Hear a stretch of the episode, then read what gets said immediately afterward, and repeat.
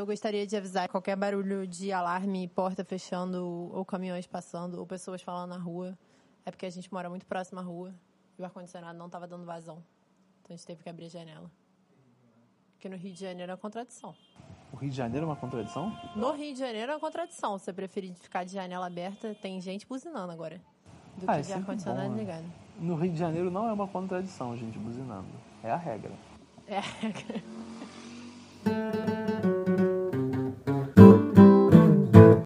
Bom dia, boa tarde, boa noite. Bem-vindos a mais um episódio de Obscenos São Seus Amigos, um podcast sem pudor, uma central de educação sexual em formato de podcast. Eu sou sua apresentadora e você pode me chamar de Amarela ou Cissa, o nome que você se sentir mais confortável. Vocês estão animados? A gente voltou, voltamos, olha só. 2021 começou já tem um tempinho e a gente finalmente está de volta para começar aí a nossa segunda temporada de Obscenos São Seus Amigos. A gente começa com esse episódio maravilhoso de Amigos Pervertidos sobre a Rosinha Luxemburgo, que a gente é muito íntima, muito amiga, então posso chamá-la de Rosinha Luxemburgo. E a gente vai comentar alguns autores que a gente comentou no final do ano passado com vocês, que a gente queria comentar esse ano. A gente começa pela Rosa. Hoje a gente vai se debruçar um pouco sobre algumas questões que, na verdade, não são textos dela, né? Geralmente a gente estava comentando de autores que a gente leu o texto do autor. No caso da Rosa Luxemburgo, não foi assim. E eu imagino que vocês vão descobrir o porquê ao longo do episódio. Os livros dela não se dedicam exclusivamente, ou de uma forma muito explícita, a falar sobre mulheres, feminismo, sexualidade. Mas as pessoas que estudam ela vão dizer, mas ela disse, não é só porque não estão nos livros oficiais que não tem. Ela disse, ela sofre consequências por ser mulher, né? Porque que mulher que não sofre consequências por ser mulher. E a gente vai tratar um pouco dessas questões, um pouco do seu espírito revolucionário e sua paixão pelo ser humano, ali na Alemanha do início do século XX, que é quando Rosinha está atuando. Além disso, você deve estar pensando, talvez, se você tiver incluído nessa bolha, ah, mais uma coisa sobre a Rosa Luxemburgo. Foi meio coincidente, na verdade. A gente descobriu, eu descobri no dia que a gente estava gravando o episódio, que daqui a dois dias, do dia que esse episódio está sendo publicado, que é dia 5 de março, o episódio está sendo publicado no dia 3 de março, daqui a dois dias, Rosa Luxemburgo, se houvesse tal expectativa de vida, estaria fazendo 150 anos. A gente escolheu ela meio que sem saber dessa informação, mas agora a gente sabe. Então fica aqui a homenagem parabéns pra você nessa data querida. Tudo de bom. Ratimbum, Big Big, hora hora. Rosa Luxemburgo. Vamos começar. Obscenos são seus amigos, obscenos são seus amigos, obscenos depravados, imundos, escrachados, obscenos são seus amigos.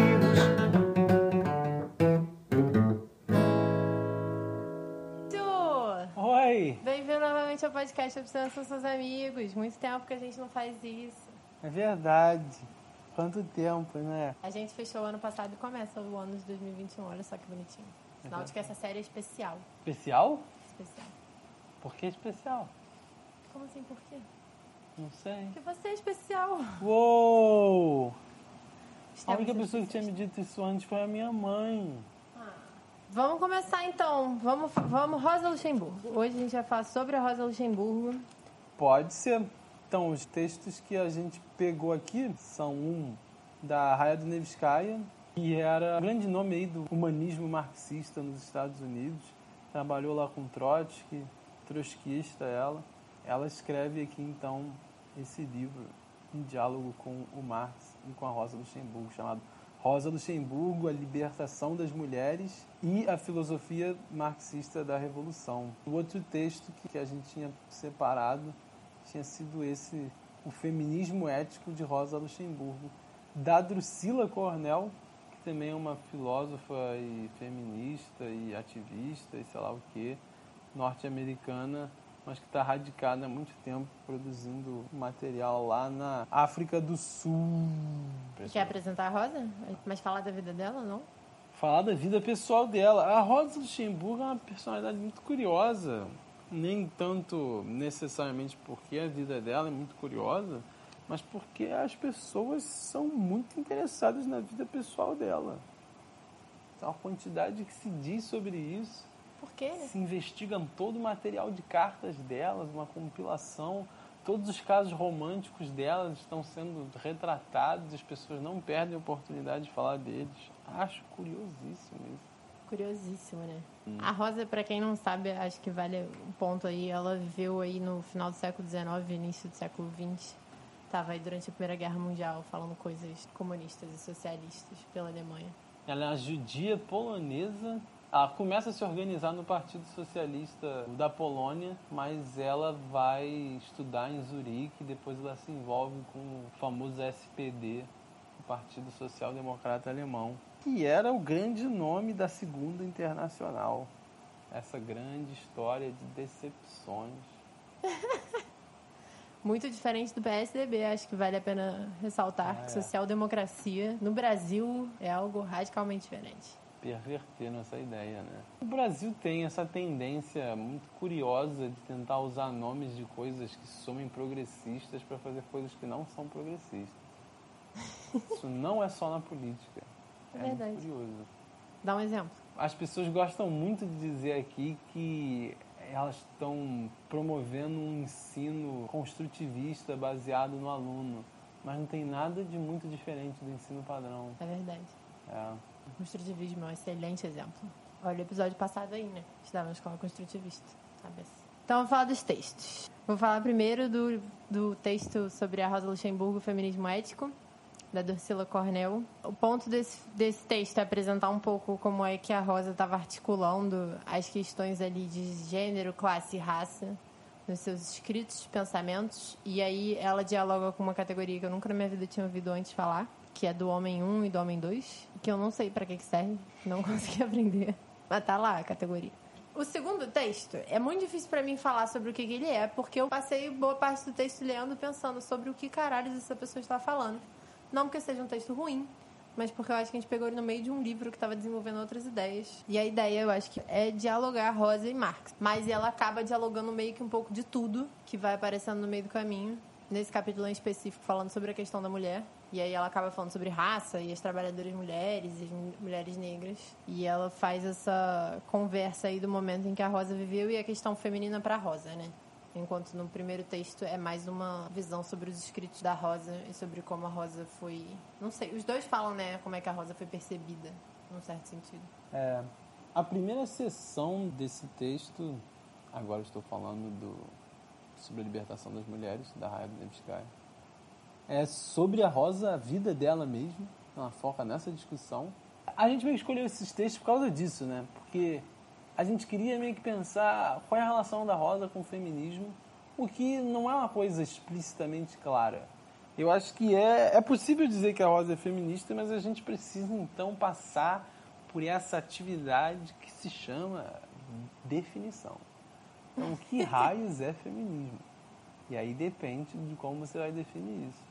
Então, se a gente pensar que feminismo é uma luta de mulheres organizadas para desfazer as assimetrias de poder ou Você quer a definição da nossa professora? Pode, pode dar. Eu acho que é parecida com essa, porque É. eu acho que ela tá na minha cabeça, no, no meu, nos meus níveis inconscientes. Mas é meio nesse sentido, né? Se você pensar feminismo nesses termos, de uma luta organizada das mulheres contra esse tipo de assimetria social, então, obviamente, a Rosa Luxemburgo era uma feminista. Mas, na medida em que o feminismo era um nome dado para um movimento majoritariamente burguês, no contexto europeu, a Rosa frequentemente fazia comentários meio provocativos, ou quem sabe, né, nos termos mais contemporâneos, pistolando para cima do feminismo. Porque ela dizia isso, né, que tem nada de interessante na luta das mulheres burguesas, mas a luta das mulheres proletárias é a luta por todo o gênero humano, por toda, enfim, a civilização, é a luta pelo socialismo como a forma de criar as condições para que todas as pessoas vivam livremente. É. Piripapa. Acho que o texto traz muito essa questão. Eu acho que. Tá, vou começar pelo meu incômodo grande, né? Que tem uma noção de que mulheres que não falam necessariamente sobre a condição delas de mulheres são menos feministas. E eu acho que a Rosa é uma dessas pessoas. Mas, simultaneamente, por ela ter sido uma das grandes políticas do início do século XX, talvez a única que a gente consiga citar em nome, ela também é colocada como, tipo, ah, uma mulher feminista, não sei o que, não sei o que lá. E eu fico com essa impressão, eu acho que isso é algo comentado no texto, que as mulheres dentro das suas áreas de estudo não falam sobre sexualidade e feminismo, são diminuídas de alguma forma. Parece que a única forma de mulheres fazerem sucesso é se elas falam disso. Tanto é que vários outros podcasts sobre feminismo, assim como esse aqui, vão falar sobre mulheres feministas o tempo todo. E eu acho que esse podcast em específico, aquela, tirando o meu da reta. Mas, enfim, eu tô aqui pra falar de sexualidade, né? Então, pra mim, tem muito sentido que eu fale de pessoas que falem sobre gênero, a condição de mulher, não sei o quê, porque tá dentro do tema. Mas outros podcasts, outras mídias de entretenimento que estão tentando falar sobre grandes mulheres, muitas vezes esquecem ou ignoram falar sobre grandes políticas como a Rosa Luxemburgo e tantas outras, cientistas, enfim, outras categorias do que é possível fazer, ainda que sendo mulher, que não seja ficar falando sobre ser mulher. Tem lógica? Tem lógica. E eu acho que a Rosa é acometida por esse problema. Não é, não é um problema dela, né? É um problema nosso, da sociedade, que a gente fica esperando que as mulheres fiquem falando sobre a dor de ser mulher. Eu acho que a Rosa meio que, tipo, é a merda mesmo. Tem hora que ela fala, ah, merda. Mas tem outras questões que são importantes. É, acho que sim mesmo. É, eu, eu acho que é interessante levantar essa temática. Inclusive, assim, a gente escolheu esses textos, eu acho também, porque a associação hoje em dia entre a Rosa Luxemburgo e feminismo aparece fácil demais. Porque não é fácil assim. Se você procurar Rosa Luxemburgo e feminismo, você não vai achar muita coisa interessante, não. Tem bem pouca coisa sobre o assunto porque essa não era a discussão principal dela. Mas agora, dentro dessa curiosa conjuntura que nós temos hoje na, na esquerda, na, na, jovem esquerda militante brasileira, é muito curioso como se associam uma série de ideias como se elas tivessem tudo a ver umas com as outras e as conexões não são assim tão simples, não. Então, por exemplo, pensar a Rosa como um nome associado ao feminismo parece algo muito natural. E eu acho que a gente pode defender. Eu só não acho que essa associação seja assim uma coisa tão fácil de se produzir.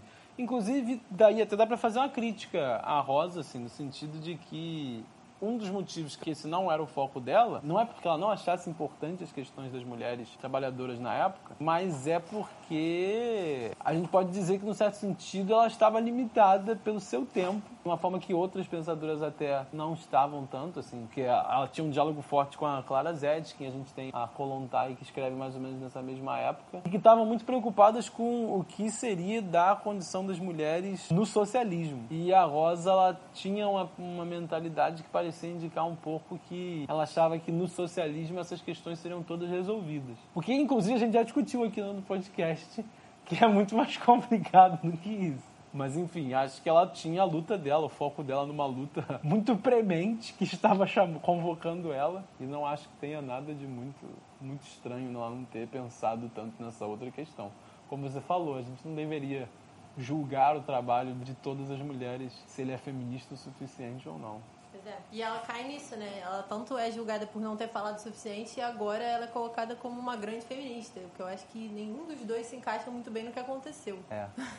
Tem escrito no texto que a Rosa, quando entrou pra edição da revista lá que ela editava, que eu não sei o nome. É, Gleichheit igualdade. É, quando ela entrou para essa revista, ela teve essa, esse momento de se deparar com sua condição de mulher de uma forma talvez um pouco mais gritante, que foi não quererem dar a ela todos os poderes editoriais que o, o antecessor dela tinha perante a revista. E aí, aparentemente, ela escreve sobre isso em cartas, em diversas cartas. E aí eu acho que, enfim, é isso. Ela se depara com isso ao longo da vida dela, ela escreve sobre isso, mas talvez não fosse a questão central para ela. O que leva a esse ponto que você disse que a gente já comentou nesse podcast, mas eu acho que vale comentar de novo, porque está escrito no texto. Que é essa noção de que alguns problemas vão ser resolvidos depois da revolução. De como isso não é muito bem assim nos olhos de pessoas como a Zetkin, a própria Rosa, o Marx, o Engels né? Que são citados nessa Sim. parte. É, pois é, uma coisa que, que eu acho que é até interessante aqui, que é no texto, num certo sentido, né? Os dois textos que a gente falou, da, da Cornell e o da, do Nebskaya, falam um pouco disso, né? Que é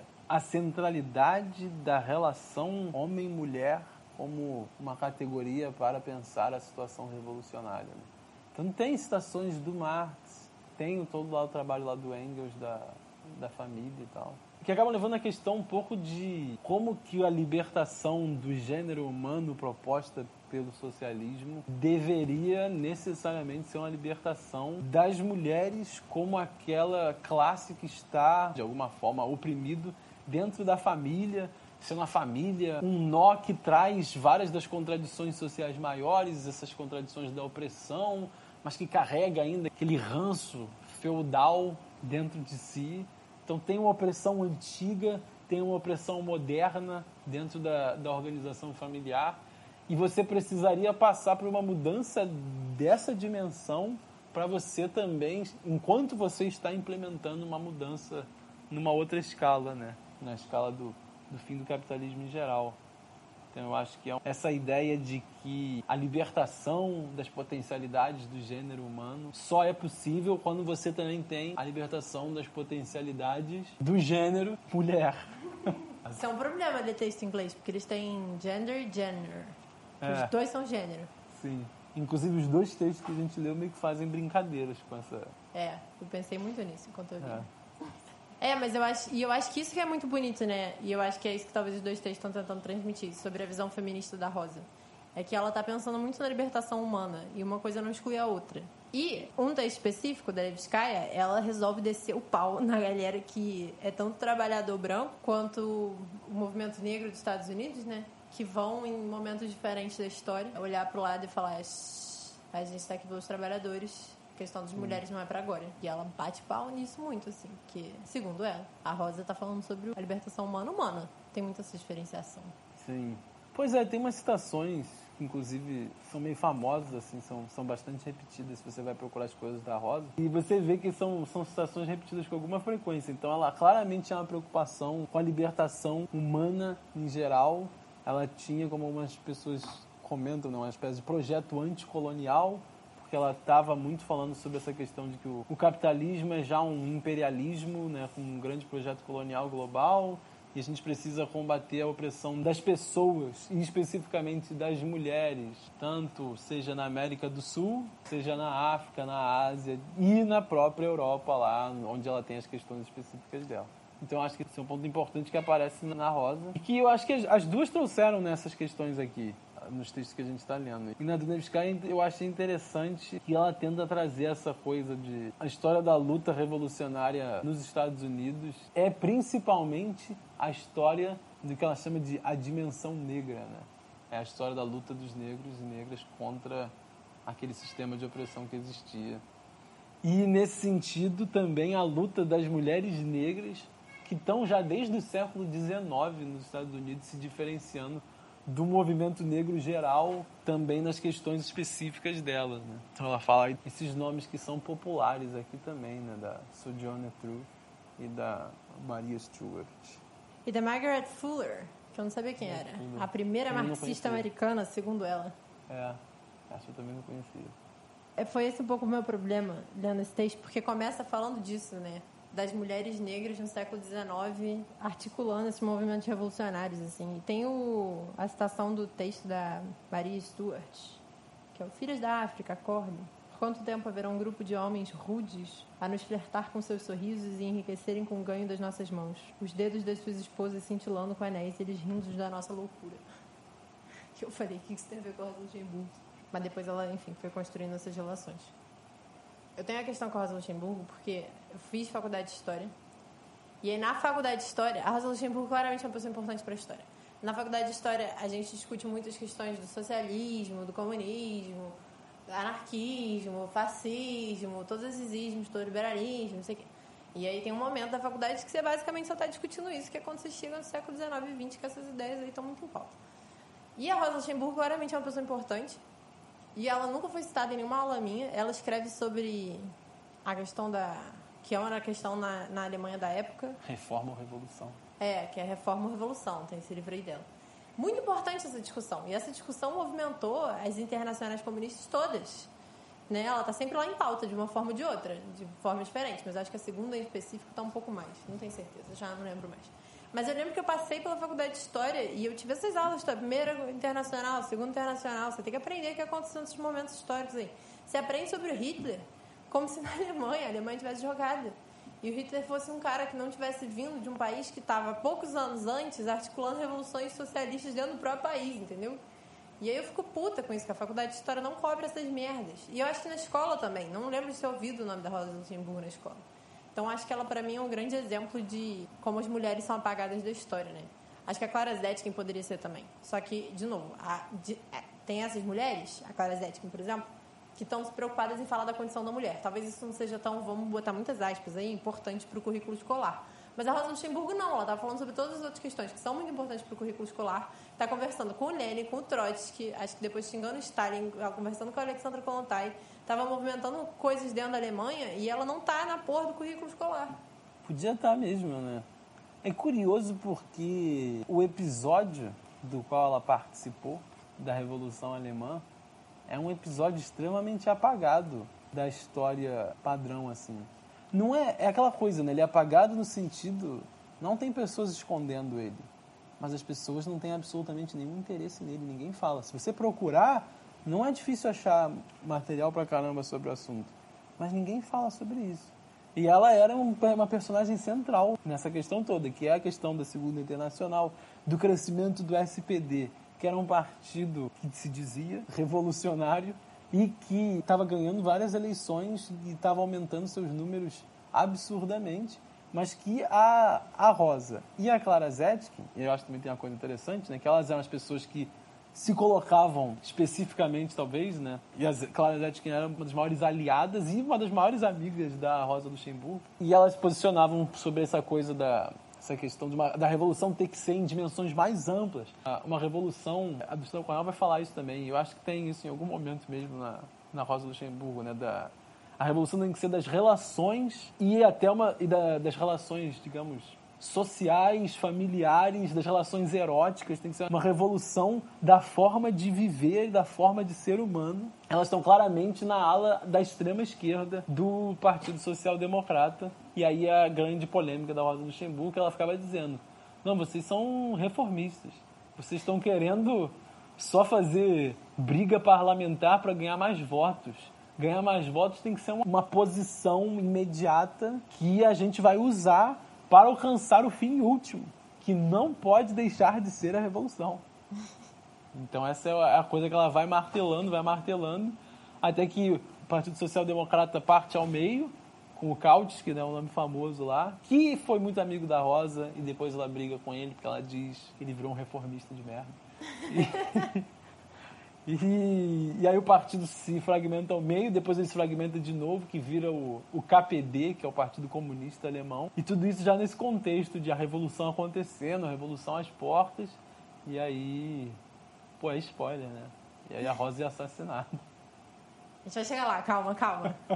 É isso, né? As eleições são extremamente importantes para o contexto alemão, sendo que a gente chega na Alemanha no currículo escolar. Estou pensando aqui nas aulas da Segunda Guerra Mundial que se dá, para começar a falar da Primeira e Segunda Guerra Mundial. Você chega na Alemanha e é tipo, ah, fascismo, agora tem fascismo. Aí, num determinado momento, acho que todo professor de história gosta de falar disso, sobre as eleições que tiveram com o partido do Hitler, que aí o Partido Comunista e o Social Democrata, eles não se juntaram, e se eles tivessem se juntado, o partido do Hitler não teria ganhado. E todo professor de história, pelo menos que eu tive, sempre sublinhou isso, como tipo, a história do mundo teria sido muito diferente se eles tivessem se juntado e deixado de lado as rixinhas deles. Sendo que as rixinhas deles eram rixinhas muito profundas você vai descobrir depois. Porque tem essa questão do, do reformismo da Revolução, tem a própria questão da Rosa ter sido assassinada. Ela foi morta por pessoas de dentro do próprio partido, né? Aprendi hoje, não sabia disso não. Hum. Mandaram matar ela. Pois é.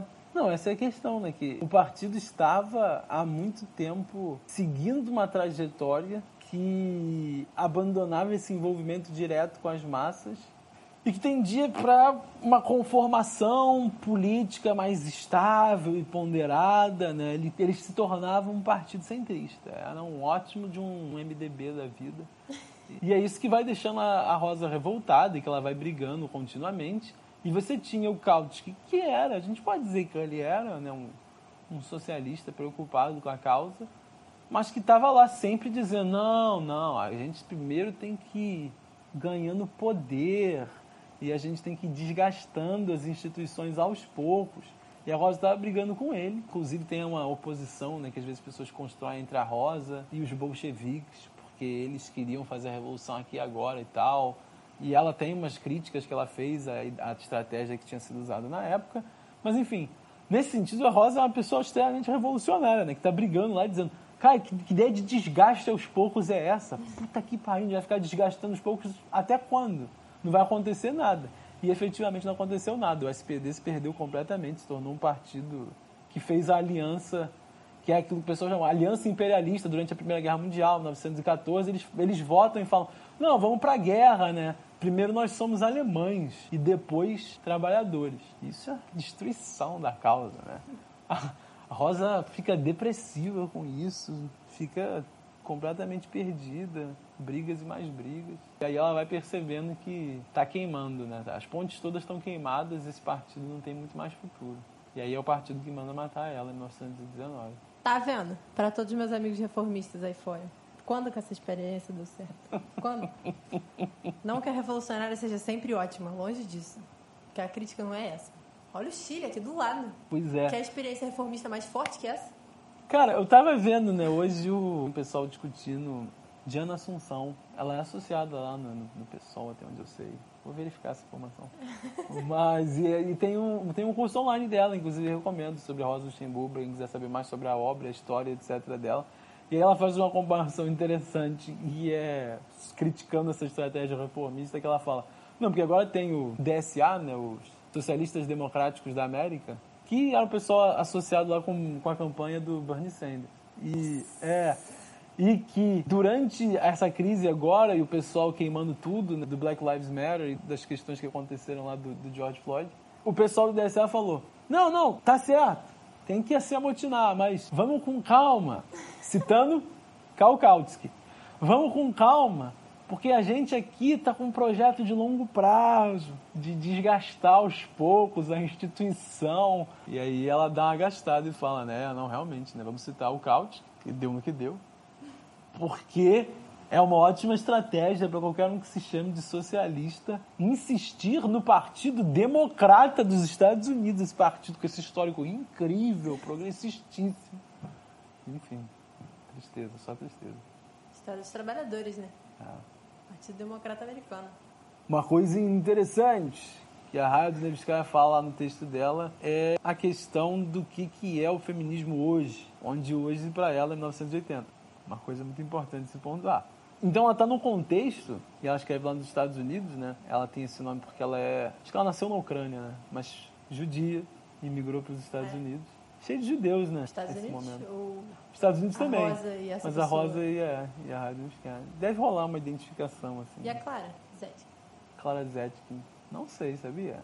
Acho que não. Então ela, ela tá nesse contexto aí, querendo falar sobre o que, que tem de novo agora no feminismo.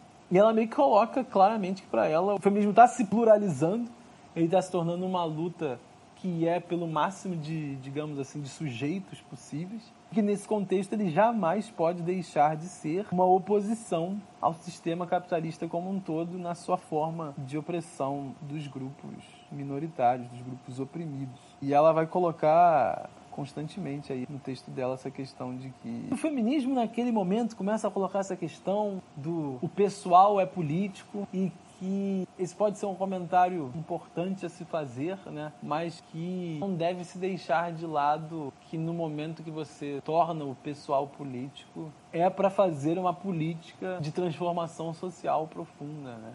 E tem a, a citação da, da Rosa, né? Quando ela fala que para as mulheres burguesas proprietárias, sua casa é o mundo. Para as mulheres proletárias, o mundo inteiro é sua casa. As defensoras dos direitos das mulheres burguesas querem adquirir direitos políticos para poder participar na vida política. As mulheres proletárias podem apenas seguir as lutas trabalhadoras, o oposto de simplesmente conseguir poder pelas lutas legais, jurídicas. Né? E ela diz, para terminar, que toda ascensão social tem que se construir nesse fazer revolucionário e que as classes proprietárias vão sempre negar o acesso das mulheres ao templo da legislação, mas que o Partido Social Democrata, no qual ela militava na época, estava de portas abertas para todas as mulheres que quisessem participar nessa luta pela emancipação geral. I'm telling you, shit is real! Shit is getting! É, não, essa frase na hora que eu li, falei, caralho, por isso que essa mulher arrasa. Então acho que esse é o tipo de frase importante, assim. E é repetida exaustão também, mas é o tipo de frase para você dizer Não, claramente a Rosa Luxemburgo era feminista. Feminista nos termos atuais? Não sei nem se essa é uma discussão que merece ser tida, mas, mas feminista ainda assim. E um ponto super importante disso, né, que você falou agora, do sufrágio, é engraçado isso, porque, de novo, quando a gente conta esse apagamento da Rosa Luxemburgo na história do mundo, que é, quando a gente fala do movimento sufragista, fala sempre, ah, mas era uma pauta burguesa, e não sei o quê. E tá, ok. Vamos, de fato, quebrar, assim, esse braço e dizer que, realmente, o sufrágio veio através, né, das demandas das mulheres burguesas e tal. A Rosa estava ali, defendendo o sufrágio universal Independente. Se, for, se tivesse vindo de uma mulher burguesa a pauta, ela falou: foda-se de onde é que veio. É útil para todo mundo. Então, desde que seja universal, porque tinha isso também, né? Tinha a galera que defendia que era para mulheres, mas sem estar. Então, a Rosa estava ali dizendo que tinha que ser universal, independente da quantidade de dinheiro, porque também tinham essas mulheres burguesas dizendo que tinha que ter voto para as mulheres, mas ainda tinham que ser mulheres que tivessem uma determinada quantidade de dinheiro, o que indicaria que elas saberiam votar. A Rosa Luxemburgo estava, não, tudo bem que essa pauta veio de vocês, mas eu vou fazer com que ela fique melhor. e vou dizer que ela tem que ser para todo mundo, e não só para quem vocês estão dizendo. Então, acho que, de novo, esse apagamento aí da Rosa Luxemburgo na história do mundo, que a gente sempre fala da luta sufragista como se fosse exclusivamente burguesa. Uhum. E eu acho que essa é uma lição importante para todos nós, que se preocupam com a mudança social, porque eu acho que ela está sempre colocando um pouco essa questão de que, a luta é meio que plural e tem que ser mesmo, assim, ela tem várias dimensões. A gente não precisa reivindicar uma com isso abandonar as outras, mas nem por isso significa que a gente não deve focar naquela que parece mais importante no plano imediato, aqui agora, por causa do nosso contexto, etc, etc. Então, tem que lutar pelo voto. Agora, o voto em si é suficiente para transformar a sociedade? É isso que ela tem em mente, né? O fim último. Qual é o fim último que nós queremos? E na cabeça da Rosa Luxemburgo, eu acho que isso é uma lição para todos nós, é, o fim último é sempre a revolução. Senão você é um reformista. Sinto me dizer. Reformista do caralho, mesmo, se retirar desse podcast. Mentira, mentira, mentira. E ela tem muito esse negócio do humano, né? Tipo, nas cartas, sei lá, várias citações que tem aqui delas, tipo, porque o humano. Eu vi. Vi inclusive um vídeo, fica aí a recomendação, da senhorita Rita Von Hunt, então. nossa musa maravilhosa. Um vídeo onde ela comenta da Rosa Luxemburgo, foi onde eu descobri que ela foi assassinada, inclusive. E aí nele ela fala que a Rosa tinha uma citação mais ou menos assim, não vou lembrar se tá direito, mas que é sigo com o coração quente e a espinha erguida. Que era meio que pra dizer, tipo, com essa potência política forte, a espinha no sentido de né, ter uma postura reta, saber onde é que eu tô querendo chegar, não sei o que, mas o coração quente para dizer sobre a humanidade, abraçar o outro, entender o humano enquanto humano a humanidade, essas coisas é. todas que são lindas. E eu acho extremamente chatas, na verdade, no meu dia a dia. Porém, quando elas vêm com uma potência revolucionária por trás, eu acho bonito. Ela é muito poética, né? Ela escrevia muitas cartas, assim, Ai, extremamente poéticas. Muito. Falando sobre... É. É, não, eu estou aqui na prisão, os dias são cinzas e tristes e eu não aguento mais esse espaço confinado. Mas às vezes eu vejo um passarinho chegando perto da janela e o seu canto me mostra que voar ainda é possível e que todos os trabalhadores unidos poderão voar ainda mais longe. Você fica, caralho, como é que você chegou aí? Caraca, a carta que ela tá mandando pro namorado dela, sei lá, sabe? É. É isso, tá vendo? São coisas que eu geralmente acho chatas, mas quando vem com esse. Esse texto da Levskaya, dramático. Nossa, dramático. que drama! Meu Deus, eu não tenho muita paciência por um drama Carregado assim, drama. exacerbado um drama do início ao fim, mas eu falei, ah, tá bom, é um drama revolucionário, sei lá. Melhor do que outros dramas que a gente é. já trouxe para esse podcast.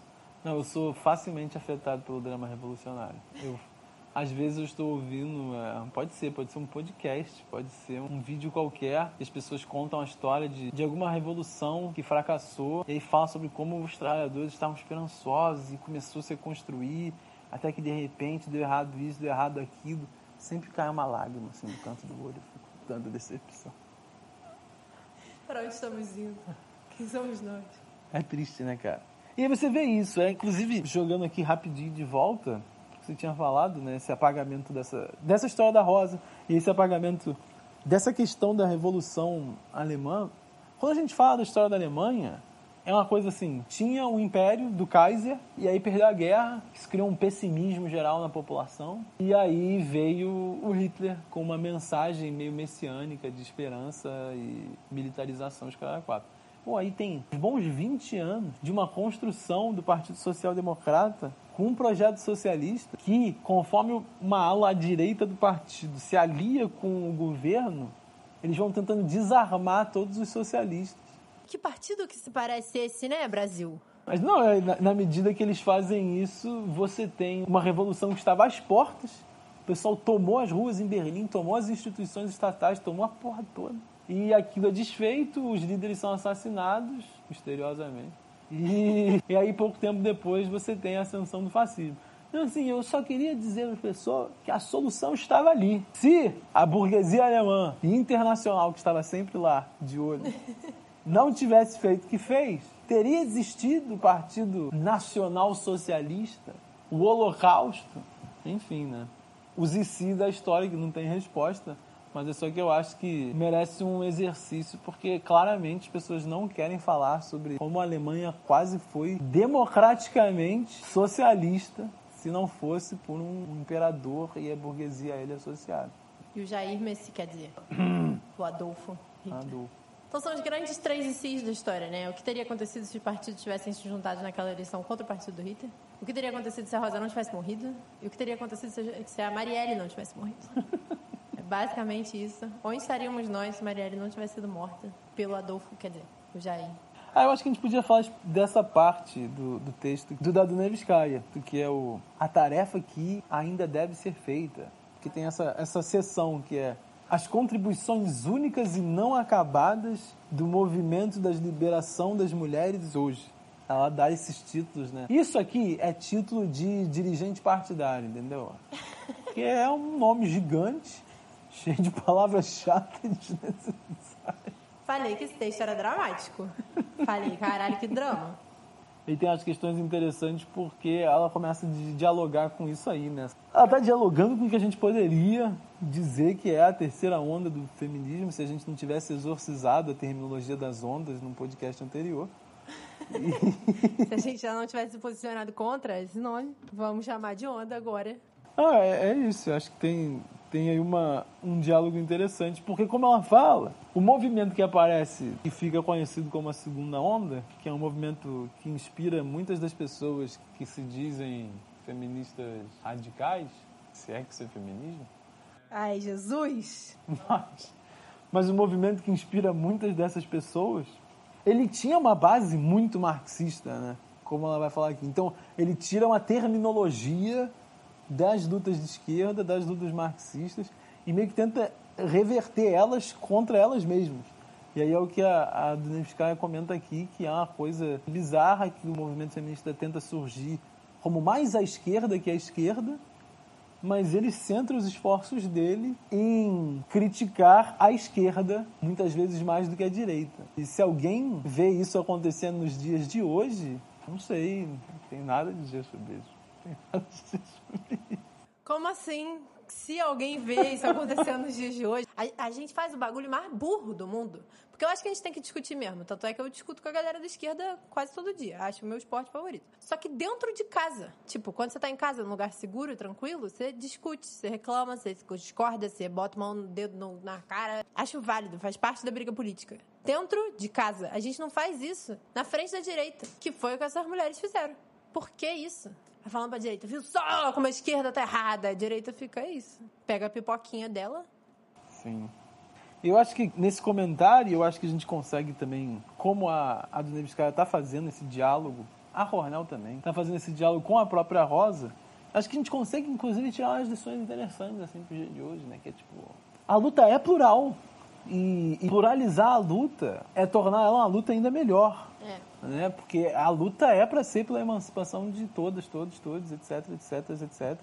E é sim para ser para ser para todos esses sujeitos. Mas se a luta se perde, digamos assim, em tentativas autodestrutivas de usar de violência contra si mesma, contra setores, e se perde em sectarismos e fragmentações, então a luta perde potencial, né? Isso é uma coisa que a gente tem que, que tomar bastante cuidado. Qual é o nosso fim último? E eu acho que não é que a gente deva ter todas as finalidades iguais, eu acho que realmente esse não é um projeto, mas eu acho que nós temos sim muitos motivos em comum. Tanto é que, de modo geral, estamos organizados por causas comuns, estamos temos simpatias por temas comuns, estamos filiados ou, ou votamos em partidos comuns. Eu acho que isso não é uma coincidência. Então, por que a gente perde tanto tempo nessa, nessa autodestruição, né? Enfim, eu acho que essa é uma questão importante. Porque o objetivo ainda é, eu acho, né, a libertação de todas as potencialidades do gênero humano. Foi o trecho que você falou.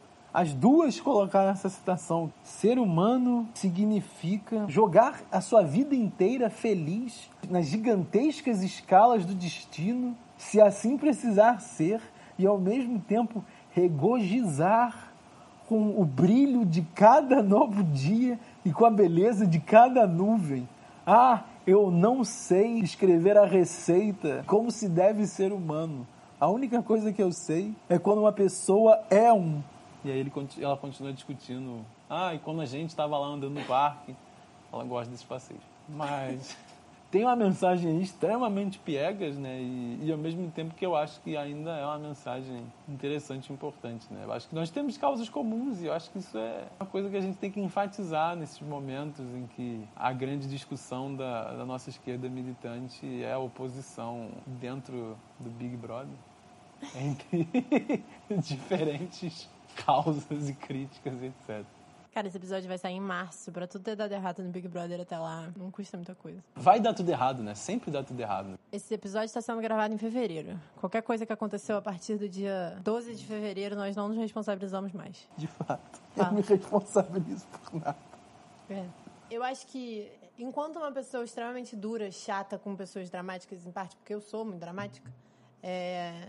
em outro sentido, mas muito dramática também acho que tem essa necessidade da gente se enxergar no outro, que é muito piegas, muito chata, mas é muito bonita. E eu acho que talvez ela seja, que é um pouco que você está falando, a grande forma da esquerda se unir um pouco, né? Encontrar esses pontos em comum. Mas ao mesmo tempo, a gente também valoriza que uma boa esquerda, uma esquerda bem feita, se assim for, é uma esquerda que está olhando o tempo todo para dentro, se autocriticando, se reinventando, etc. E eu acho que é aí que está o balanço esquisito onde o Brasil se encontra hoje, e, e talvez que a Rosa tenha, de certa forma, traga um pouco, que é você ser capaz de ouvir a crítica, ser capaz de fazer a crítica, mas não perder de vista o objetivo final, né? Sim. Parece que era isso que ela estava fazendo ao longo do, da trajetória Sim. política dela. Assim. É. E a gente está um pouco nesse lugar mais de se defender de nós mesmos do que de criticar a galera que está lá fora ou fazer críticas construtivas dentro do projeto que a gente está tentando constituir. É, eu acho que a crítica é essencial, né? A gente tem que se fazer essas críticas mesmo.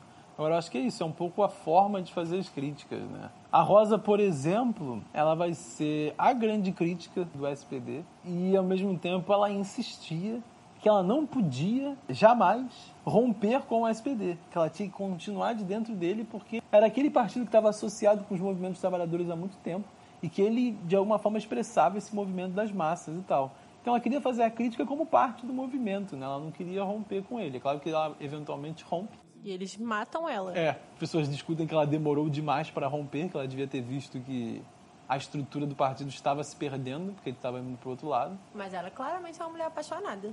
Não, de fato. A gente não pode criticar uma mulher apaixonada. De fato, acho que é, acho que é uma discussão complicada. Mas eu acho que é, essa também, né? É uma lição importante, assim, do tipo... Temos que criticar, sim, mas acho que a gente tem que criticar, a gente tem que criticar como camaradas, né? No soviético clássico, no russo vários. Então somos todos. Como é que é? Não sei falar russo. Não, não sabe sim. Aqueles programas. Pô, cara, filme de espião, né? Sempre tem. Aí chegava o, o soviéticozão lá e falava: Tavares, dá, dá.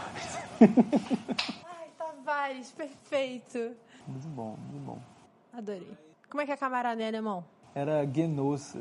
E eles falavam camarada? Ou falavam companheiros e companheiras? Falavam, falavam camarada. É, é, engraçado isso até, né? Porque na Alemanha Oriental se tornou uma prática, né? Se chamava todo mundo de camarada. Isso é curioso, inclusive, né? Nessa coisa da crítica da estrutura de gênero. Porque enquanto que antes você tinha senhor e senhora, todas as pessoas se tornam camaradas na Alemanha Oriental, né? Acho que isso foi uma coisa comum em vários lugares, em vários países comunistas na época, né? Mas a Alemanha tinha uma coisa realmente bastante bastante progressista né, nesse sentido dos direitos das mulheres e tal.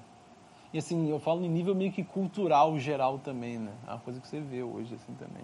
Quantidade de banheiros e vestiários unissex é um negócio muito curioso, que causa muito estranhamento nas pessoas. Essa treta aí vai ficar no Instagram. Você sabe que isso é uma treta. Uma treta, é. Né? A Alemanha tem, sei lá, né? Me contaram vários festivais feministas de filme, aí teatro, aí música, aí tipo festival tem. feminino, assim. Não, inclusive a gente tem aqui, ó, mas tem o um livro, né, da, da vida da Rosa Luxemburgo, que é financiado pela Fundação Rosa Luxemburgo, que é uma fundação enorme na Alemanha, que inclusive está aqui no Brasil, financiando um monte de projeto. Então o nome dela é um nome importante lá, né? Eu acho que está associado, né, com o Partido Comunista Alemão, não à toa. Ela foi fundadora do partido e foi morta nele. E, é uma coisa associada, é um nome claramente associado né, com as lutas feministas. E, e elas são grandes. A Alemanha parece que não foi um lugar que viveu tão forte essa oposição que um determinado feminismo, esse que é do Neves está criticando, faz ao resto da esquerda. A Alemanha parece que viveu isso de uma forma um pouco mais contínua, assim. O feminismo como uma parte da esquerda, não como uma parte da esquerda que odeia a esquerda. Não, e tem, tem essa cisão também que é comentada no episódio sobre sexualidade comunista, do documentário. Que na verdade as questões sexuais e feministas não eram uma questão na Alemanha Oriental. Porque você, quando meio que todo mundo tem direitos, ter a pílula não é uma grande revolução, né? É só um avanço científico legal. Na parte ocidental, ela é vista como algo que previne a eventual, porque vai vir com certeza, contracepção. Enquanto na parte oriental era meio que tipo mais uma coisa que você pode usar para escolher o que você quer fazer com a sua vida, entendeu? Que são, são coisas que fazem parte da revolução sexual no certo sentido, mas eu acho que a gente não para pra pensar muito. Mas na Alemanha Oriental, eles chamam o órgão que a gente chama de reprodutor de órgão sexual, porque talvez o ponto principal dele não seja reproduzir, seja fazer sexo, que é o que ele faz o ano inteiro e reproduz poucas vezes ao longo do ano.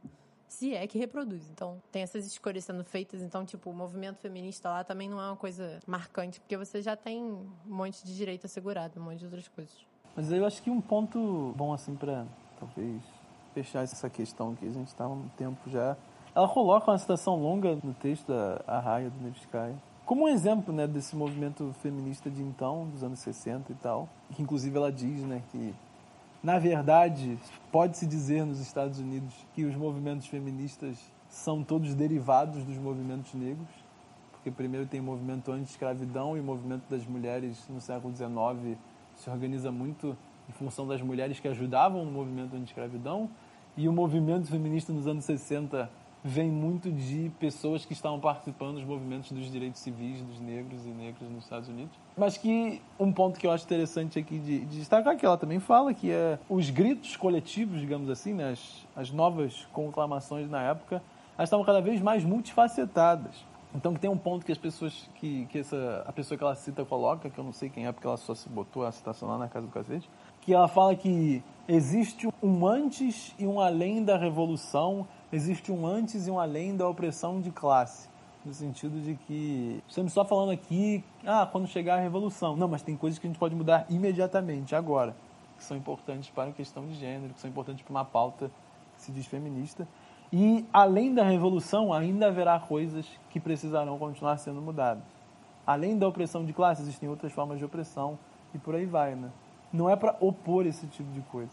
E aí ela comenta que uma nova linguagem, novas vozes, novas formas de pensar precisam ser elaboradas, precisam ser elaboradas aqui e agora. E aí, de novo, eu acho que isso não está nem um pouco assim em desacordo com o que a gente poderia pensar como ideias da própria a própria Rosa Luxemburgo. Assim, né? Isso tá na crítica dela do, do Reforma e Revolução também, né? que ela critica o, o Bernstein, que era lá o grande teórico da social-democracia, e ela fala, o que ele está fazendo é pegar um discurso revolucionário que nós gostamos, já estamos acostumados, e começar a mudar as palavras dele para ele soar aceitável com a política parlamentar como a gente está jogando. E isso aí é a degeneração daquele discurso a gente precisa falar novas coisas que façam sentido ainda para a causa revolucionária, não torcer a linguagem da revolução, torcer uma linguagem. E aí, nesse caso, eu acho, né, uma certa linguagem marxista revolucionária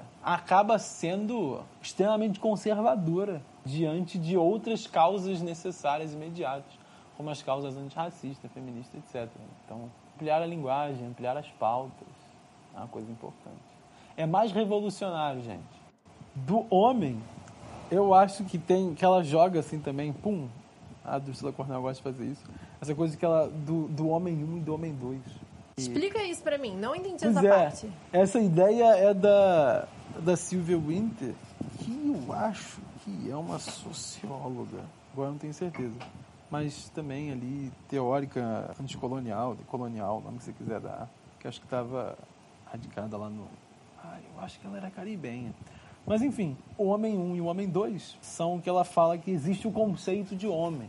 E primeiro esse, esse primeiro conceito de homem era um conceito, sei lá, europeu, cristão, que estava associado muito com essa ideia de a criatura escolhida por Deus e, enfim, que vai levar esse projeto adiante, etc, etc, etc. Daí esse conceito vai se convertendo na modernidade, no que ela chama de homem 2, que é um conceito moderno associado com as ciências naturais e que está na base de todo o racismo e de todas as práticas exclusivistas, né, ou excludentes, daquilo que você quer chamar de homem. E a partir daí você determina um espaço do não humano, do inumano, que inclui todos os grupos que não estavam no interior desse. Então a Silvia Winter trabalha com essa ideia aí. E aí a Drusilla Cornell pega essa ideia e diz: então a gente pode falar junto com a, com a Winter que nós temos, para além de problemas de gênero, gender, nós também temos problemas de gênero, que ela usa genre, né? Que é para dizer que é o, o gênero humano. Que é tipo de gênero textual, é daí que vem esse gênero. Sim, é a mesma palavra. É. Inclusive é parecido né, com, com a ideia do que o Marx está o tempo todo falando, né, da, do gênero humano, né? Enfim. E ela quer um pouco trazer essa ideia de que nós precisamos ir contra essas definições excludentes de homem e tentar cada vez mais exercer aí, também na prática, né, uma ampliação dessa, dessa ideia para coisas que abarquem cada vez mais sujeitos, inclusive nesse texto especificamente. E tem as passagens famosas da Rosa Luxemburgo falando dos bois sendo explorados e tal. Então, também, não só para outros, outras pessoas humanas, ou seja, pessoas racializadas e, e, pessoas marcadas também por diferenças de gênero, pessoas trans, etc. Mas também abarcar esses não humanos, que até existe uma discussão se a gente deveria chamar de pessoas não humanas, mas enfim, isso é uma outra discussão sobre os direitos dos animais. Então é isso, ela quer abarcar, ela quer aumentar isso, e é isso que ela chama de feminismo ético, que ela vai dizer que o feminismo é ético e que ela vai defender. A Rosa Luxemburgo é uma feminista ética. Porque o discriminismo ético é esse que está muito preocupado com desfazer as estruturas organizacionais que definem que eu sou, que é o homem, o que é o humano. E com isso, ela estava principalmente preocupada no, no momento anterior da obra dela em dizer que o feminismo ético tem que ampliar o sentido de mulher, porque na estrutura simbólica a gente tem essa coisa de que a mulher é sempre o outro do homem, então ela está definida pela negação dessa estrutura falogocêntrica aí, que ela, como ela comenta também, aí, citando lá o, o Derrida dela. E que a gente tem que ampliar então a ideia de mulher para que seja uma coisa cada vez mais plural e tal. Então aqui ela está dizendo de novo: a nossa sociedade está obcecada com essas definições de homem há séculos. Tem que desfazer isso. E a obra da Rosa Luxemburgo é uma ótima obra para inspirar essa ideia de dissolver esse gênero humano, como esse homem 1 e 2 que ela fala, e tentar ir além, tentar produzir algo, algo diferente. Pensar a humanidade, o ser humano daquele jeito bonito lá que a Rosa falou, que a gente tentou citar mais cedo. Interação humano-natureza, né? Bonito, né? É. Aí os ecossocialistas de plantão tem que mudar a relação humana-natureza. É, vamos, vamos por essa via aí do ecossocialismo. Porque o que é impressionante desses textos é que algo que é comentado constantemente nesse, nesse podcast é questões que parecem muito atuais, se eu olhar com um pouquinho mais de calma, são zero atuais. Aí eu acho que no caso dela é um pouco essa ideia, né, da interação do homem à natureza, e aí que tem sido uma coisa retomada do ambiente no século XXI. E a outra questão é da interseccionalidade, mas não no texto da Dursila Cornel, mas sim da Raya Levskaya. Sim.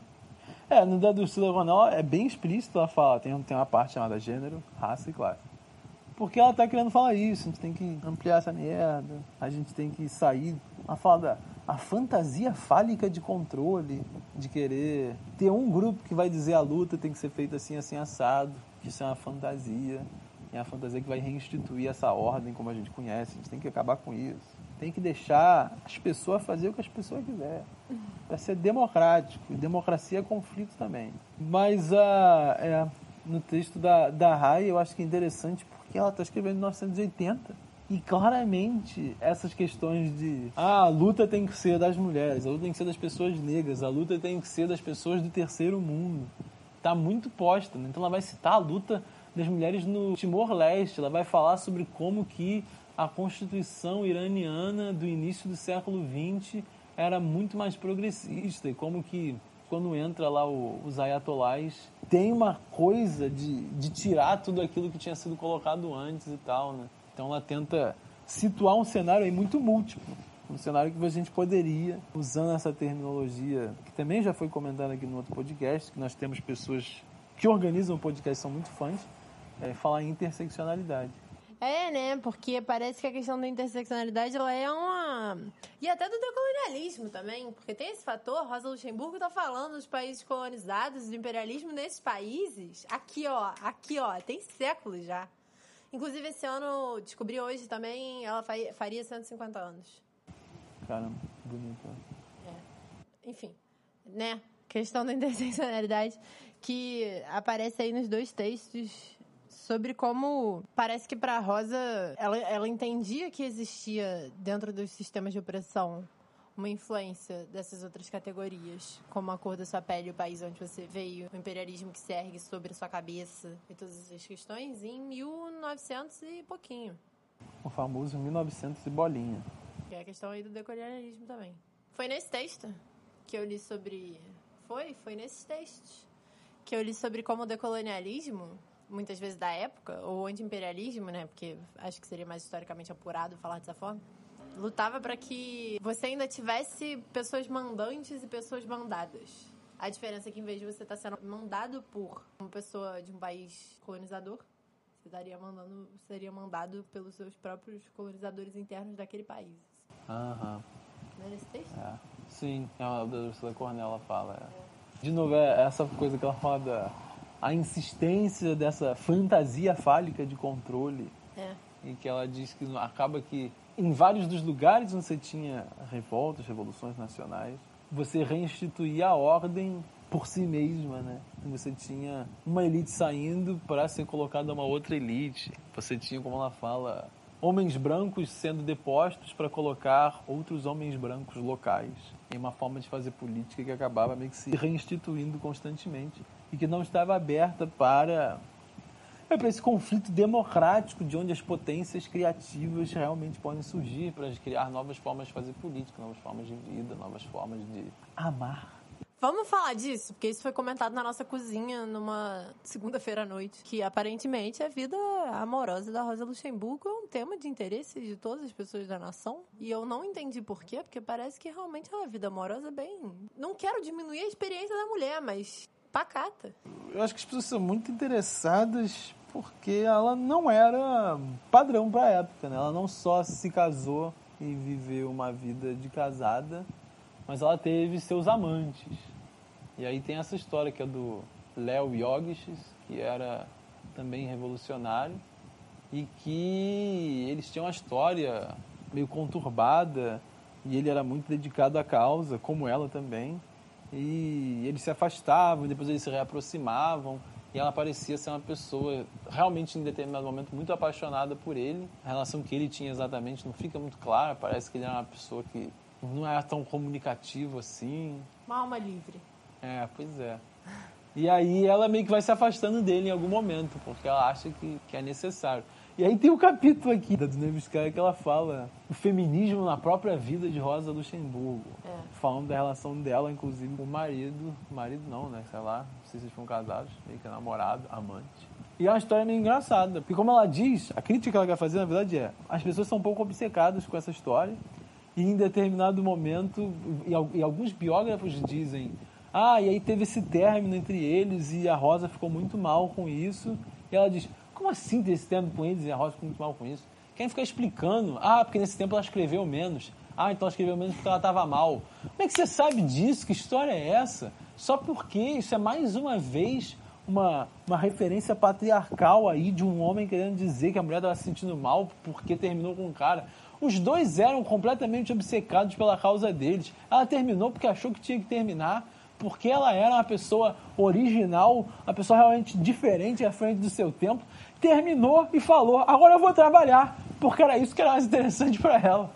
É. Ela fala isso, né? Que na verdade ela escreve mais, segundo a Levskaya. Ela passa a escrever mais a partir do momento que ela termina. Porque na minha cabeça faz muito mais sentido do que o contrário. É, experiência pessoal. É, minha experiência pessoal também diz a mesma coisa. Terminaram comigo um mês antes do Enem, eu dou graças a Deus que eu fui tão bem no Enem muito por causa disso. Aquela raiva de sozinho eu morro, mas burro jamais. Move montanhas. Bonito isso. Né? Mas é é uma história curiosa essa mesmo. E aí, em determinado momento ela diz que, que se sentiu ameaçada, que ele podia procurar ela, que ele estava com muita raiva. Então ela começa meio que fugir, tentar evitar ele. Mas é esquisito também porque eles eles estavam brigando no relacionamento, mas eles iam nos mesmos movimentos e eles estavam lá fazendo discursos juntos e organizando as pessoas juntos. Levskaya sublinha isso como algo É. bom, assim, que eles conseguem terminar e manter a luta política deles articulada. Exatamente. Realmente, eu acho que pro século XXI isso é de um feitio. E ela tem um romance com o filho da, da Clara Zetkin também. Que acho Ah, que era é? tipo, 10 anos mais Está novo que texto? ela. Eles comentam assim muito rapidamente. Mas é uma das histórias que interessa as pessoas. Ela tinha vários casos, assim, ela era uma pessoa meio livre, né? Claramente. E ela era uma pessoa que estava ali praticando aquilo que ela disse. A gente tem que acabar com essas estruturas familiares. E aí no texto da, da Dunevskaya ela vai citar o, o próprio o próprio Engels para falar dessas coisas, porque ela vai dizer que o objetivo é realmente se opor à família patriarcal. O, o Engels e o Marx também, os manuscritos econômicos e filosóficos. É acabar com a própria família patriarcal, é abolir essa estrutura, porque essa é uma estrutura que mantém a família como. Cadê? Ele fala. A família moderna contém o embrião não apenas da escravidão, mas também da servidão desde o seu princípio está conectada com o serviço agrícola. Ela contém dentro de si, em miniatura, todos os antagonismos que depois vão se desenvolver numa escala mais ampla dentro da sociedade e do Estado. Então, claramente, né, eles estão criticando a estrutura familiar e a Rosa estava exercendo isso na prática, né, exercendo essa crítica à estrutura da família patriarcal, moderna, burguesa, monogâmica. Isso é fascinante, né? Que a, a vida sexual da Rosa Luxemburgo é comentada, a vida sexual da dona Simone de Beauvoir é comentada, a exaustão. As pessoas se interessam, né? Quando é mulher, talvez. Será que é por isso? Lógico. Será? Ninguém comenta sobre a vida sexual do Marx e do, do Engels. Cara, particularmente, eu ficava pensando nisso também, que a história da, da Rosa Luxemburgo parece interessar mais todo mundo, né? A única outra história que as pessoas têm muito interesse é a do Marx, porque elas adoram dizer que o Marx traía a esposa dele. Uau. O que nem é assim tão claro, parece que existem muitas questões, mas é bem possível que ele tenha tido. Porque tem essa história, é uma fofoca essa, né? Que é a história de que a mulher que trabalhava na casa dele engravidou. Muita gente diz, não sei como se chegou nessa conclusão, é dessas fofocas aí que eu não sei até onde vai a base histórica, né? Mas o Engels vai e assume o filho dela. E as pessoas dizem que o Marx engravidou a empregada, porque a empregada é dele, e que o Engels, como amigo, foi lá e assumiu o filho para abafar a questão. Ah, eu não tenho paciência pra essas coisas, cara. 100% pode ter sido uma pessoa sem condições financeiras e o Engels olhou pra uma outra trabalhadora, falou: Eu tenho condição financeira, viva a sua vida.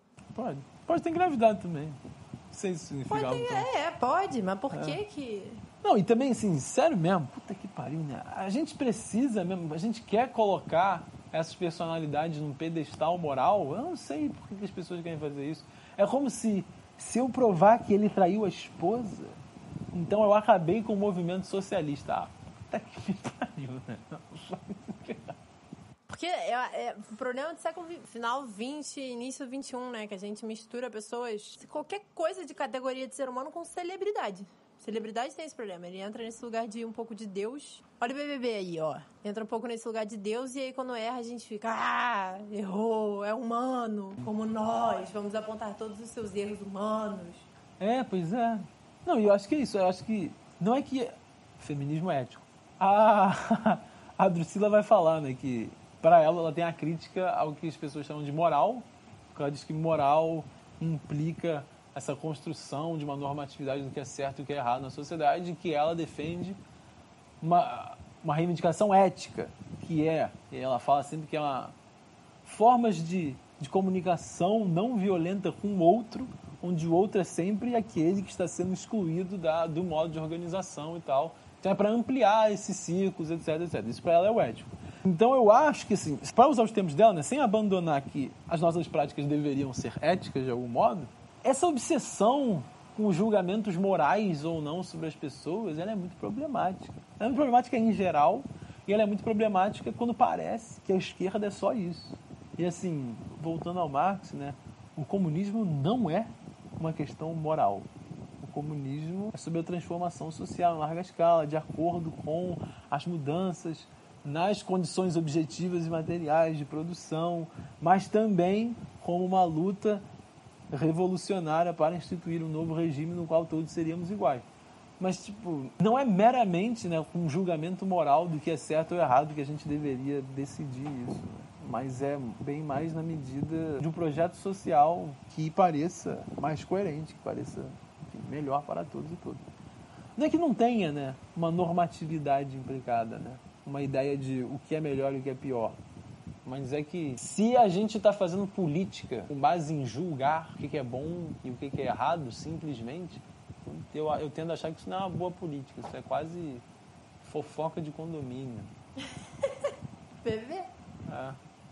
Acho que o próprio Marx, Santiago adora falar isso, que o próprio Marx dizia que não sabia o que ia ser o comunismo. E não era para ele saber. E era pra gente descobrindo ao longo do processo revolucionário. Tem algumas coisas que talvez a gente concorde enquanto comunistas que são de fato melhores, que é tipo as pessoas terem acesso aos seus próprios meios de produção, poderem reivindicar as próprias coisas que são frutos de seus trabalhos, não serem exploradas economicamente de outras milhões de formas que são. Acho que tem essas coisas que a gente, de alguma forma, a gente concordou que isso é melhor e acho que essa base moral acabou se erguendo Acho que, o, é, acho que o caminho não foi esse, né? A gente não ergueu as bases morais em cima de algo que já estava estabelecido. Mas, de acordo com que essa discussão já estava acontecendo, a gente olhou, enquanto sociedade, e falou que tal se a gente fizesse, tipo, códigos para isso. E aí existem várias questões, né? Do, do que é ser um cidadão num determinado país e quais são os direitos que no outro país o cidadão tem. E eu acho que essa discussão, ela, ela é eterna. Isso para dizer que eu acho que é uma questão que aparece também algumas vezes nesse podcast, que não existe algo que é necessariamente intrinsecamente ruim, intrinsecamente bom. Estou de acordo. É isso. A verdade se revelará quando não houver verdade. Se é que isso faz algum sentido, não acho que é para fazer. Falando a verdade ou não, você quer falar mais alguma coisa? Dan, dan, dan. Quero falar mais alguma coisa. Ah, eu queria falar que você é uma pessoa muito especialzinha meu coração. Ah, você também é especial. Falei isso nesse episódio já. já tá estabelecido. Tem informação nesse texto que eu não sei se é verdade. Segundo Raelevskaya, 8 de março, foi sugerido pela Clara Zetkin, a primeira internacional. Não tem isso? E a gente está se aproximando agora, quando esse episódio sair. Do 8 de março desse ano. É verdade. E eu acho que essa informação é relevante. Ela é relevante, né? Eu acho que isso é verdade mesmo, né? Também não parei para verificar, mas sei, parece, parece coerente. Fiquei me perguntando, por que mentiria? Porque é dramática. Não, de fato. De fato. Falo por experiência, pessoas dramáticas tendem a mentir. Mas eu acho que essa é história, essa é uma história legal mesmo. Do, do jornal e de como que elas organizaram aí essa primeira... É o Congresso... Ah, tem um nome muito grande e feio, né? O Congresso Internacional das Mulheres Trabalhadoras e que o jornal delas era meio considerado, foi eleito no Congresso como o representante central de todas essas organizações ali. E é isso, ele vai representar então. É engraçado, o nome, o nome do negócio é do jornal Igualdade, ele era um, um jornal que tinha então esse viés claramente sobre a causa das mulheres trabalhadoras, e ele vai ser um forte representante da ala antimilitarista e meio que da extrema esquerda, digamos assim, do partido alemão, né, do partido social-democrata alemão. Eu acho isso também uma coisa bem interessante. Então você tem o feminismo, o antimilitarismo, né, que o antimilitarismo cresce muito porque enquanto vários setores da esquerda disseram não, não, mas agora a gente tem que parar com a revolução um pouco, porque está acontecendo uma guerra na Europa. Esse setor dizia: agora que a gente tem que fazer a revolução, porque trabalhadores vão participar na guerra. A gente vai morrer nas trincheiras por esses porcos capitalistas sentados em suas torres de marfim. Então a Clara Zetkin e a Rosa Luxemburgo eram árduas defensoras dessa pauta.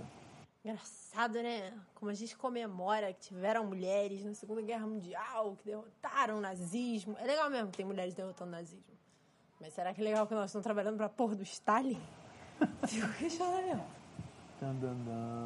Momento anti-stalinista. Do... O que me leva ao arroz e feijão de hoje? Posso começar? Pode começar então. Um, dois, feijão com arroz. Eu queria indicar, porque esse ano agora foi liberado os direitos, sei lá, tem editoras, aí tem os autores, aí tem o negócio do copyright de tantos e tantos anos, tem a quantidade de anos, que as coisas que são de autoria de um autor ficam liberadas para o grande público. Tem um nome esse processo, que é quando liberam o título lá das pessoas títulos. E agora, esse ano, 2021, foi liberado o do George Orwell. Todos os livros dele, então, agora são para o público. E aí, por causa disso, vai ter 30 mil reedições de editoras com capas lindíssimas e certamente querendo meter a mão no seu bolso. Mas também isso significa que agora a pirataria online está liberada. Não que não tivesse antes, mas agora está oficialmente. E aí, minha recomendação é ler A Revolução dos Bichos ou A Fazenda dos Animais, dependendo aí do título que você tiver que é um livro onde ele fala mal do Stalin, sempre um prazer. É um livro muito pequeno, fala de várias coisas que são verdades que o Stalin fez, as pessoas não sabem, dentre elas que ele reedita os escritos do Marx. Ah, isso é bom. Você nunca leu? O quê? A Revolução dos Bichos. Li, mas eu era bem jovenzinho. Não posso dizer que eu lembro de verdade. Ah, tá. É verdade, você deve ter me contado isso. É bem provável. Você, meu bem, o que você trouxe para o e feijão de hoje? Eu me toquei, eu acho que uma ótima, um ótimo arroz e feijão de hoje é o livro Rosa Vermelha, uma biografia em quadrinhos Rosa Luxemburgo, da Kate Evans, que está, está publicada aqui pela, pela Martins Fontes e aqui pela Fundação Rosa Luxemburgo. Incrível, maravilhoso. Então, para quem gosta de quadrinhos, para quem gosta da Rosa Luxemburgo, tá aí. Tem várias citações originais, no final tem a cacetada dos lugares de onde ela tirou as citações que eu sinceramente fiquei com uma certa preguiça de ler em detalhes. Mas tá aí, ó. Quem quiser. É ótimo. E a, a, outra coisa que eu queria que eu queria citar, que eu achei interessante, que a gente estava conversando mais cedo, que eu estou vendo uma série que para mim é uma das melhores séries de ficção científica dos tempos. Não, não vou entrar nessa briga, porque tem pessoas aí muito, muito apegadas. Mas claramente dos últimos tempos ela é maravilhosa, que é The Expanse Está pela Amazon Prime e para aqueles sagazes no uso da internet, está por aí, não é mesmo? Está por aí. Eu pensei nessa série. Essa série é muito legal porque tem um contexto, inclusive, um contexto meio que de, de Guerra Fria no espaço, no sistema solar. Então você tem Marte, claramente, o planeta vermelho, que representa ainda um projeto, de alguma forma, que está sendo associado com o socialismo contra a Terra, como uma hegemonia capitalista bem norte-americanizada. E apesar de deles tentarem botar representantes. Sei lá, tá cheio de gente da Índia e da China como, personagem, como protagonistas na Terra. Mas enfim. É, e tem o cinturão de asteroides, que é a região lá onde você tem as pessoas que são o terceiro mundo. Então a gente tem de novo essa situação primeiro versus segundo mundo e o terceiro mundo na sobra.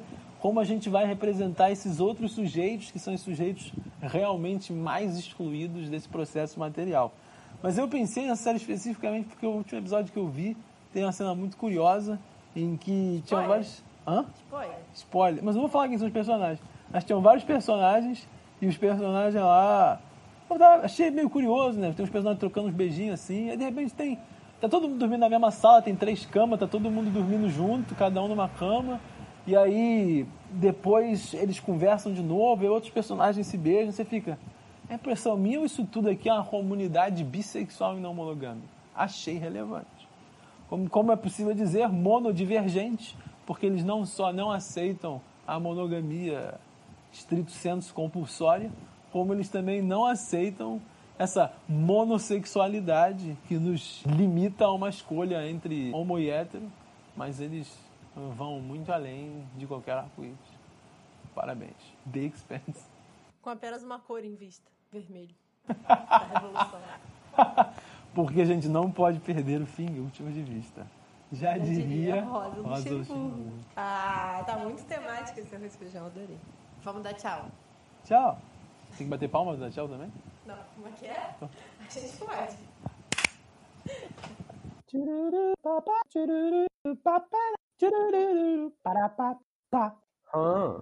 Alguns agradecimentos.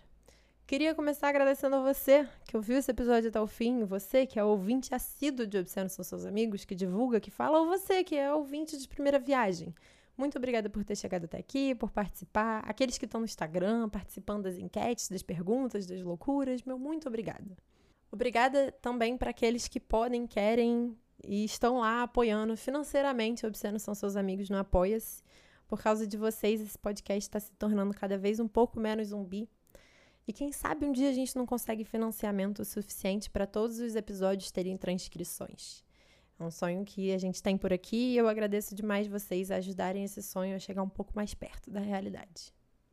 Um agradecimento para aqueles que conseguem me ajudar nas pesquisas, roteirizações e demais questões que esse podcast tem por trás na pré-produção né, do episódio. Meu muito obrigada. Obrigada também àqueles convidados assíduos, em especial da série Sandcast e Amigos Pervertidos. O Patros merece um extra agradecimento, porque ele inadvertidamente produz muitas onomatopeias que a gente acaba usando em quase todos os episódios. Então, muito obrigada, Patros. Por último, meu agradecimento super especial ao maravilhoso Francisco Maciel Pires, que é o criador das vinhetas maravilhosas desse podcast e também editor de muitos dos episódios. Você pode encontrar o contato dele na descrição desse episódio ou no Instagram, arroba um de música. E eu acho que tá bom, né?